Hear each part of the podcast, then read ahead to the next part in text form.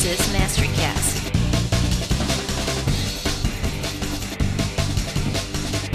U.S. History Lesson 22. Our topic is President Clinton and President Bush. In 1992 and in 1996, William Jefferson Clinton ran for president and was elected. He's one of the few presidents who have been elected with less than the majority of the vote. 43% of the popular vote, however, the majority of the Electoral College gave him these victories.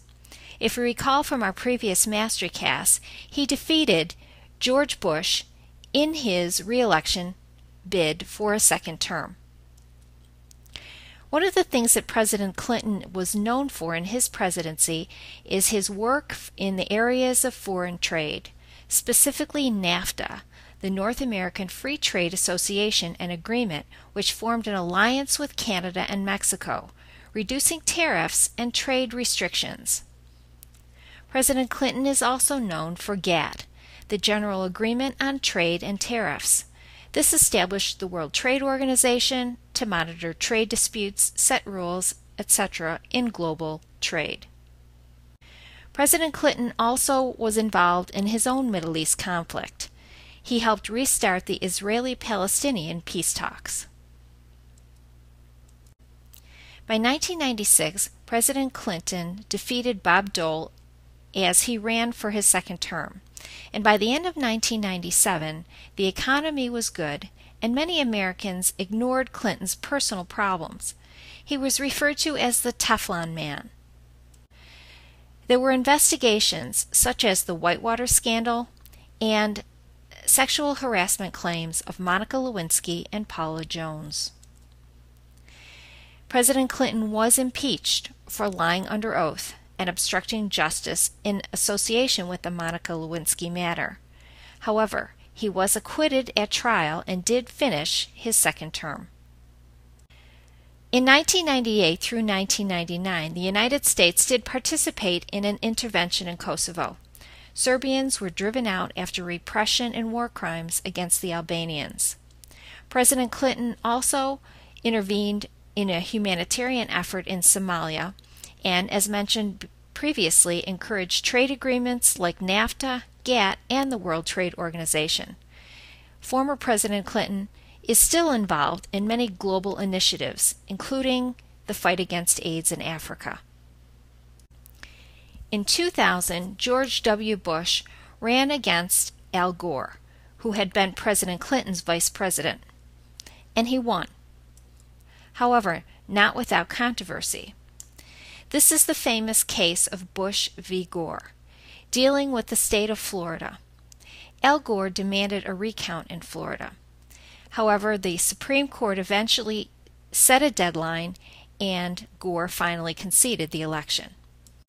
Some of the key events under George W. Bush's term include the September 11th tragedy and the beginning of the war in Afghanistan against the Taliban. Also, Operation Iraqi Freedom. Don't confuse this with the Persian Gulf War. Operation Iraqi Freedom was the war that was begun to, remove Saddam Hussein from power as a result of a fear of weapons of mass destruction and ties to terrorists. President Bush is currently working on a conservative approach to restore the economy and reform Social Security. Some of the challenges we see for the future include in foreign policy, how will the United States extend democratic ideals to other nations? What should the U.S. role be? Immigration. Should the United States restrict immigration? Crime and public safety. Will tougher gun control laws help our nation? Education. How can the country guarantee the best for all? The communications revolution.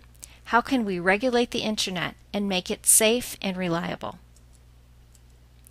Also, healthcare. We have the baby boomers retiring. How can we ensure good care for all? Privacy.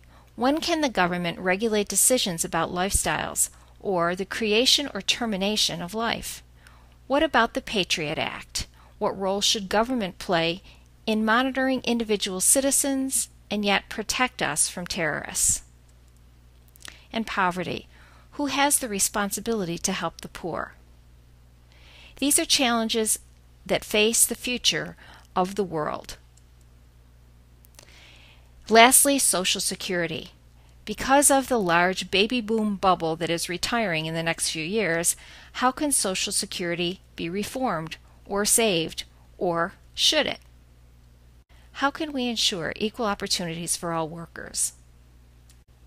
Conservation. What should we do about global warming?